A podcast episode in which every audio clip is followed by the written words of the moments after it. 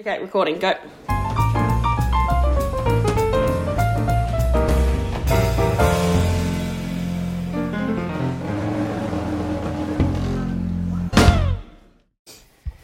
Ah, yes, the bar. Welcome back to it. Sitting next to me, as usual, is a huffed and puffed Georgia Dixon. Yes, yes, everyone, hello. Happy to be back again. Justin is right on the money. I'm struggling to get some words out here, quite breathy. We're recovering from the basketball match that we just had. Yes, apologies for the lackadaisical uh, intro. We uh, just had a UTS LSS social match playing in the UTS comp against other UTS teams. Uh, pleased to report, for all that asked, that we did get a big W, one from two. Georgia Dixon's first game, the big signing. Take us through it. Yes, it was a great match. We came out from the beginning winning and it didn't stop. There were a few tight moments where we were neck and neck with the other team, but as per usual, we came out on top. I when, don't you, when you say as per usual, it's our first win. But as per my usual, I don't think it's a coincidence that my first game is the one where we win. Fair enough. You're one from one. A uh, big shout out to uh, the super coach, Sammy, the super coach Kotsakis. That's her nickname, not her middle name. Double Um, super coach. She's that much of a super coach there. if you didn't know already, she's a super coach. Uh, man of the match, uh, player of the match, I should say, in a mixed team. Carl Paranello, fantastic, leaves it all on the field. Rocked up two hours beforehand, doesn't leave till sunset.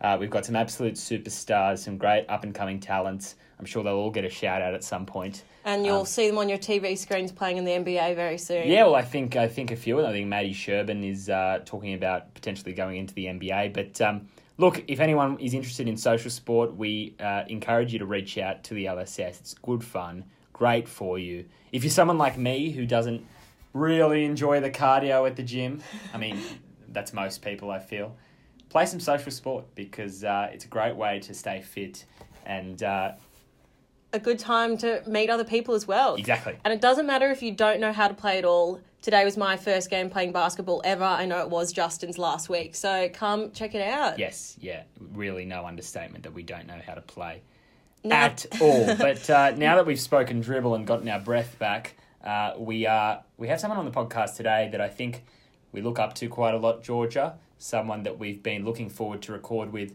for a while. Uh, let's take us through his CV. Yes. So he became a solicitor in 2012 and was called to the bar in 2015, where he has appeared in many, many different courts, such as the Supreme Court of New South Wales and the full federal court. Wow. He also has a very diverse practice and has worked on matters involving, and lock yourself in for this big list commercial, contract, equity, insolvency, property, tax, wills and estates, family, criminal, and if he hasn't done enough already, also building and construction law matters. Wow. You may see him around campus because he's also a UTS lecturer and could be teaching you commercial equity, civil procedure, evidence, or ethics for the UTS Bar Preparation Program. Please welcome to the bar our very esteemed guest. He's on our podcast, which is a- a different bar to what he is used to. But welcome to the bar, Bryce. How are you going today? I'm well. How are you guys? Good, good. Thank you for being a guest today. We're very honoured and excited to have you on to the podcast, and I'm sure our listeners are very excited to hear about the bar. Yes, we know, Bryce, that as much as you are a, uh, a very professional man, you're also quite a fun man. And uh, we have to ask you the question if you were a drink at the bar, what drink would you be? Oh, look, um, I, I, I probably have to s- uh, say I'd, I would actually be gunpowder green tea.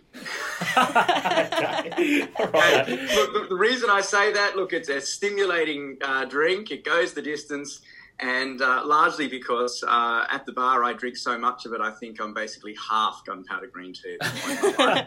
so uh, yeah, I'd, I'd have to say gunpowder green tea. We've we've got a little stock of it in the uh, Law Student Society office, which is which is funny. It might must be a uh, a key to becoming a great barrister. Yeah, look, I, there's something to it, and and certainly um, I find that the, the, the, the caffeine effect of the gunpowder green tea lasts a lot longer than your standard coffee. So um, that might tell you something about the bar. Good to know. It sounds so much more exciting than just a normal green tea. Yes. Gunpowder green tea. Going to Yeah, the yeah, it does have a nice ring to it. Gunpowder green tea. You can you can say I drink gunpowder green tea with pride. Yeah. but nonetheless, still probably makes for quite a quiet night at the bar when, when everyone else is uh, is drinking, you know, alcoholic beverages. Yeah, yeah. Look, I um, I avoid alcohol whenever I can. I, I just because, uh, in my experience, um, alcohol and stressful jobs don't Yeah. mix well. Don't mix. yes. So uh, look, I, I yeah, I used to drink, um, but uh, I just found it. You know, you were healthy or not. So yeah. Mm. Very Actually, some true. of my young students who worked for me led me down that path. Ah, there you Um, go. You know, because we used to go out and they wouldn't drink, and I thought there was something in it. So Yeah. um, I followed their lead. Yeah. There's some good tips from Bryce. Gunpowder green tea. We'll, oh, we'll have to have one after this. Yes, absolutely. Well, Bryce, just before uh, we started recording, we were chatting a little bit about you know you personally, and I was interested to hear that your wife Amy is also a barrister. How does she is. how does that make your your home life? Two barristers in the house. Uh, look, it actually it actually works well um, because the bar has uh, a number of unique pressures, hmm and because we both understand what those pressures are, um, we can be quite forgiving of each other. And the only danger is that we can be too forgiving, um, insofar as you know, if Amy's got a lot on, um, I will tend to work long hours, um, and then vice versa. And so sometimes you can miss out on the natural downtime um, that you might have in your practice when you follow your rhythms if they don't necessarily match precisely um, Amy's rhythms or the other person's rhythms. But um, look, Amy's two doors down um, here in Chambers with me, um, and so um, yeah, look, we get on well, we work well together. Um, but life at the bar is very individual, so um, you know we certainly get enough space and all that kind of thing. But that's probably a long answer to your question. But yeah, look, it's No. working well so far. We like to hear it. It's good to hear. Maybe we'll go on a trip back in time then. And so you started your career, I believe, studying English. Why did you switch to law? Uh, well, I, I was sort of always thinking about doing law, but um, I had always I'd also wanted for a long time to do a PhD um, in the humanities. Um, I really wanted that broad education. I really enjoyed what I was getting out of the humanities. I felt the humanities were sort of teaching me how to think. Um, and they were teaching me a whole range of different skills that I, I really was enjoying learning. And I thought about whether or not I should just go straight into vocational um, study and decided I would probably regret more looking back in my life the things I didn't do as opposed to the things that I did do. It's a good And I knew if I went straight into studying law, I would never ever go back and take four years to write a PhD. So um, I decided while I was in my 20s that was the time to do it, and that's what I did. And what was your PhD on? Uh, it was on virtue ethics, um, and it effectively traced some Aristotelian ideas um, through to the Middle Ages, and then I looked at how uh, those ideas made their way into um, the hands of uh, Chaucer in the 14th century. Right. So Wow. just a, just a bit of light reading there. yeah, look, it was yeah. So um, yeah, virtue ethics is something that I, I have a real interest in, and um, yeah, look, I the PhD was fabulous. I absolutely it was one of the best times of my life writing that PhD. Right. So if, if anyone out there is thinking of doing it, um, yeah, I would I would highly recommend it. Right. Oh, and, and then so you make the call after that to go into law, Bryce. And why why the bar specifically? What drew you to being a barrister? Um, well, by that stage, um, uh, my wife was already a barrister. I talked about it with her even before then that that was what I'd wanted to do. Um, in doing the PhD, I just found myself teaching rhetoric um, at Sydney University, and all of it fit together. Um, so I had decided even before I went to law school that I was going to go to law school and, and go straight to the bar. Well, go to the bar as soon as I could, um, practically speaking, after law school. And how did you find the switch from solicitor to becoming a barrister? Um, they're very different career uh, careers, and they do require very different skills. Um, I found well, I worked for two years as a solicitor, and Um, I did that because I didn't want to rush in and go straight to the bar, and I wanted to learn the skills of being a solicitor to know what was happening on that side of the fence, to have that experience. Um, I also felt that straight out of law school, I just didn't have enough knowledge to do what would be required of me in um, practice as a barrister. Mm-hmm. So I worked for a firm which uh, got some high end uh, clients, um, and it was a firm that had some great legal work. I worked under some really good people there and spent two years doing that. Um, and then when I felt that I just had the confidence to jump across to the bar, I did that. But it's a very different life at the bar. Um, Mm. I can go into detail about that if you'd like, or we can. Yeah, tell us, yeah, all about what it's like to be a barrister, I guess. Uh, well, I mean, it's it's it's a, certainly a stressful career. Mm-hmm. Um, you're you, you're very independent um, as a solicitor. Um, when you're in the firm, um, you know you could draft an advice and then you could hand it to the partner of 20 years experience, and they would you know tell you if they liked it, didn't like it, whatever. Um, and then it would go to the client, and it would have that stamp of the firm. And so there was that. You had that sense of being very much um, protected. Whereas at the bar, solicitors and firms, big and small, will come to you for advice um, Mhm. or to do things. And, and sometimes you're sort of thinking to yourself, wow, this is a lot of responsibility. And You need here's to know what you're doing. partner in a big firm with, you know, 20 years experience and he's coming to me for a written advice, which Yeah. he Mhm. and his clients are going to rely on. And that can be a, a really daunting, a really daunting thing. So you're very much on your own at the bar. There's no one really, other than colleagues on your floor who may or may not help, but there's no one really to talk to, uh, to turn to. Mhm. Unlike So, do you find that lonely, or do you think that there is some support networks out there for you? Uh, look, certainly, I mean, it's often said that the bar is the largest firm in Sydney. Mm-hmm. Um, and I mean, really, I mean, I've had a colleague come in here today to ask me something. Um, and a week earlier, I was in his chambers asking him something. So you're, you're not lonely, uh, but what you are is is very independent. Um, you know, he has his practice, I have my practice, and while we can ask each other things, um, I'm certainly not going to be checking his work, and he's certainly not going to be checking mine. Mm-hmm. Um, and so, uh, effectively, barristers are independent. We, we live in these monastic cells um, that are our chambers, um, you know, um, and that's our life. Um, Mhm. And if you want to go to the bar, you have to be, you have to have the confidence to do that, and you have to be someone who likes working uh, in that way. Mm-hmm. Sure. And we know, you know, we know for a fact that a lot of our listeners are interested. I must confess, it's sort of one of my long term goals, and Georgia working for a barrister now as well. Can you tell us a little bit about how much time you actually spend in court? Is that a myth, or are you in court quite a bit? Um, look, you in terms of the amount of time you spend in court, it's not a huge amount of time, um, largely because barristers um, provide a huge amount of advice work as well as court work. So I spend my days, um, you know, uh, providing advice to firms from you know local.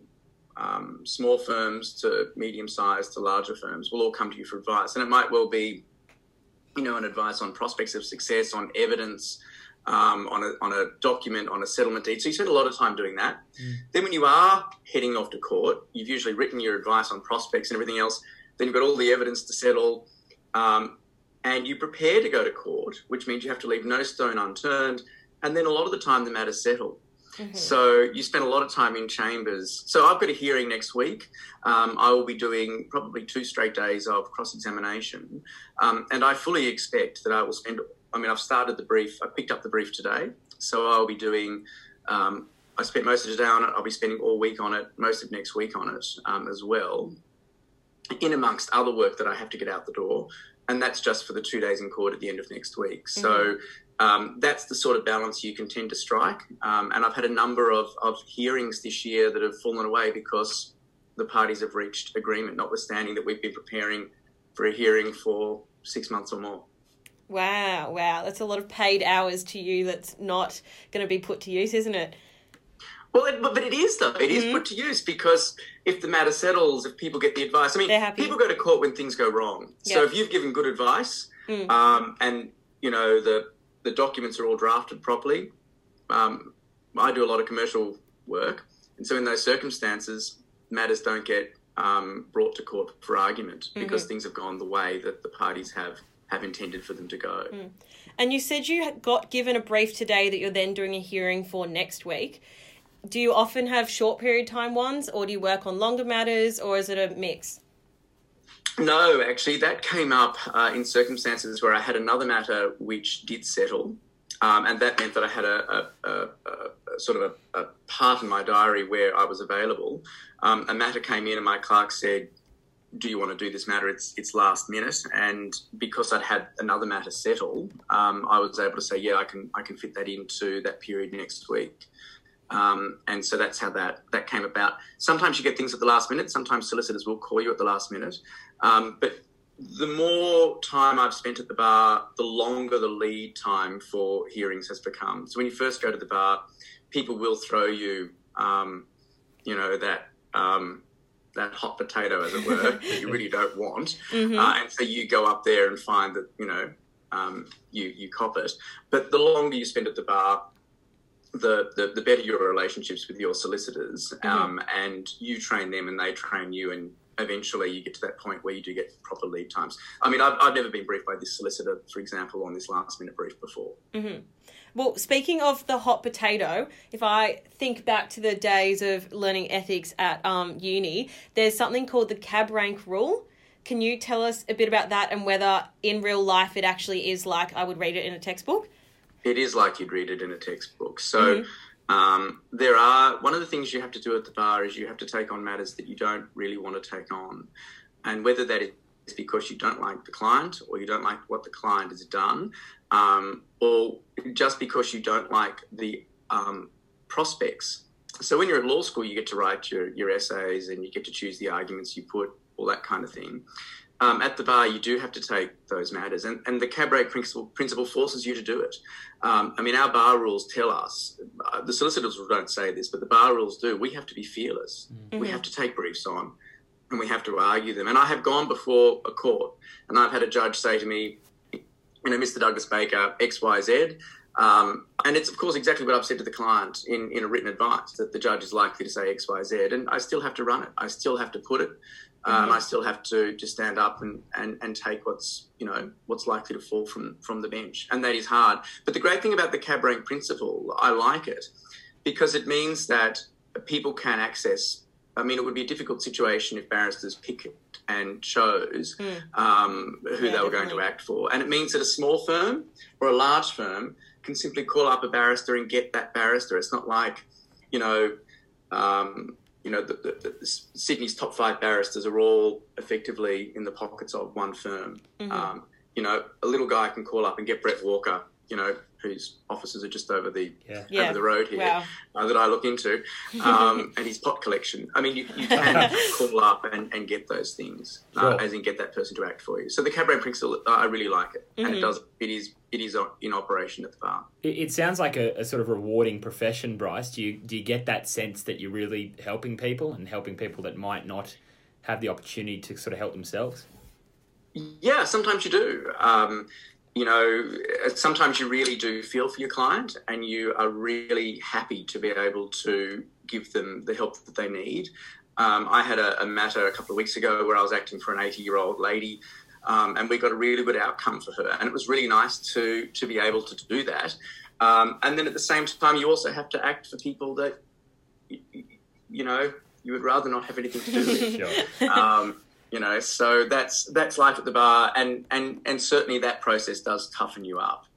Um, and i think it toughens you up in, in possibly a good way. Sure. And can i put you on the spot bryce? What's the best the best day that you've had at the bar? What's sort of the the most that you've ever felt that sense? Uh, look i did a, a my best day at the bar was probably well that sense in terms of representing someone. Uh, look um, always when you've got a tricky case and you get someone you get someone what they need.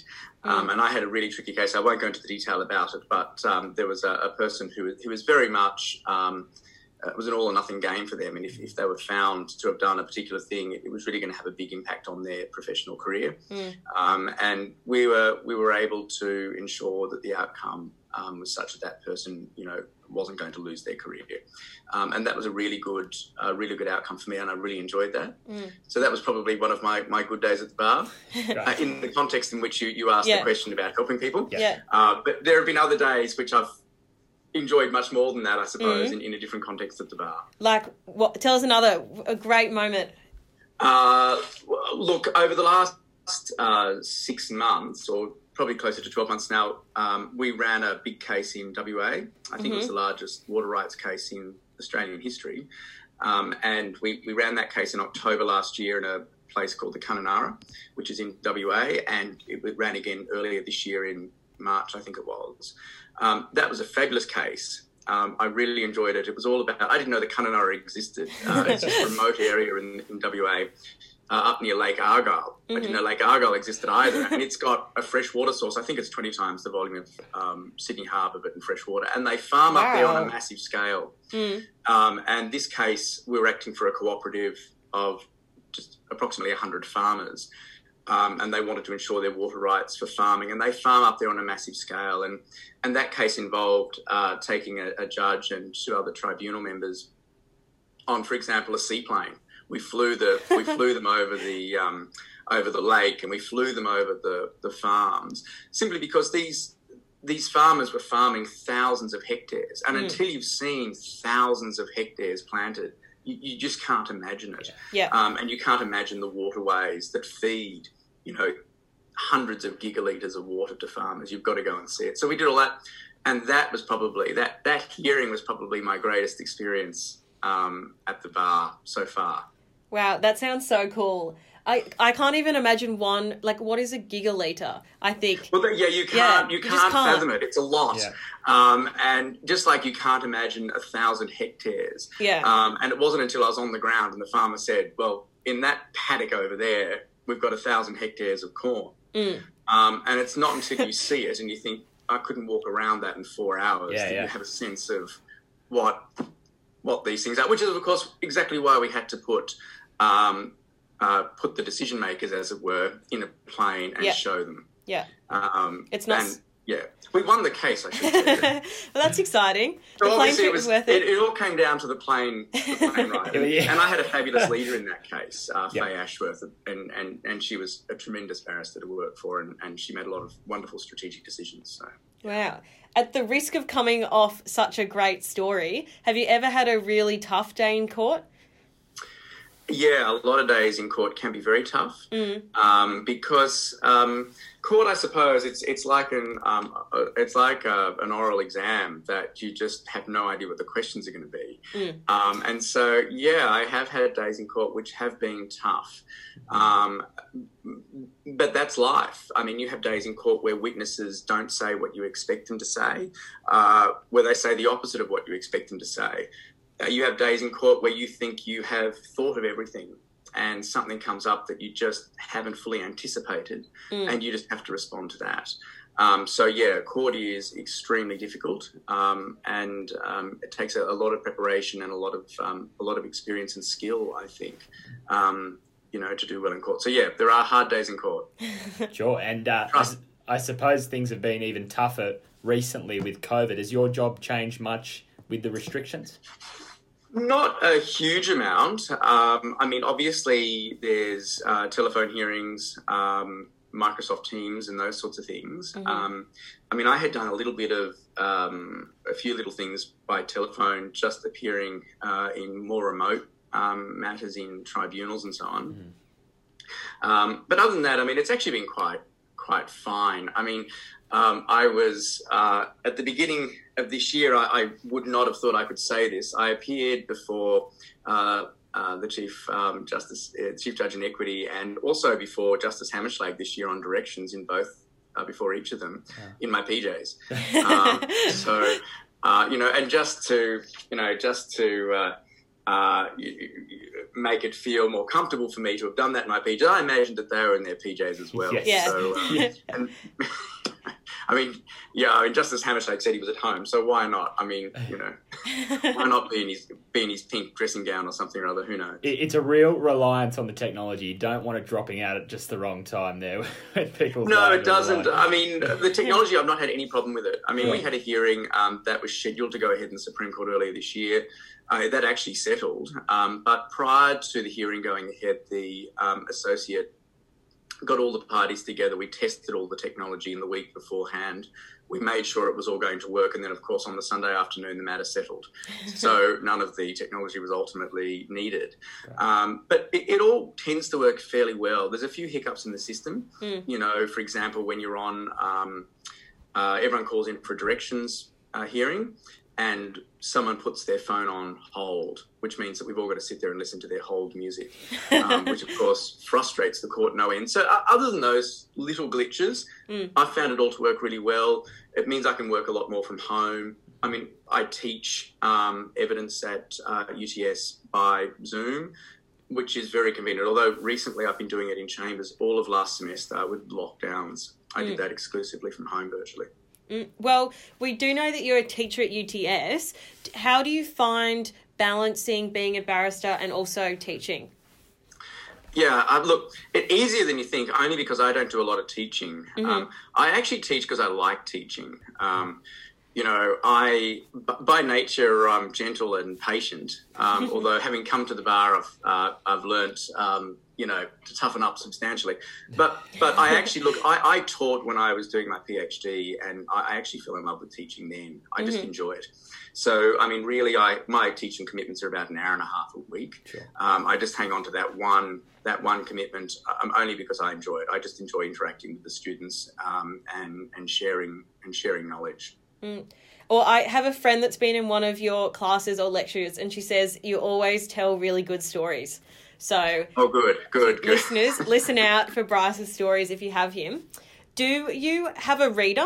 Since you like teaching so much or no i don't i mean i've been at the bar five years and um, i think you've got to have been at the bar seven years before okay. you can take on a, a reader um, amy had a reader last year because um, mm-hmm. amy's been at the bar a few more years than me uh, six years more than me in fact um, so she's had a reader but no i haven't had a reader yet um, although i have moved plenty of admissions and um, I suspect in due course I will have a reader. Mm-hmm. I mean, I went out with coffee with someone the other day, and he's thinking of coming to the bar in the next few years, and I've told him oh. um, that to the extent that I can, I'll certainly look after him. So there you because he he has worked for me before, so it may well be that he would be my first reader. Who knows? Oh, I've just realised that a lot of people who don't work for barristers probably don't know what a reader is. Can you explain that for our listeners quickly?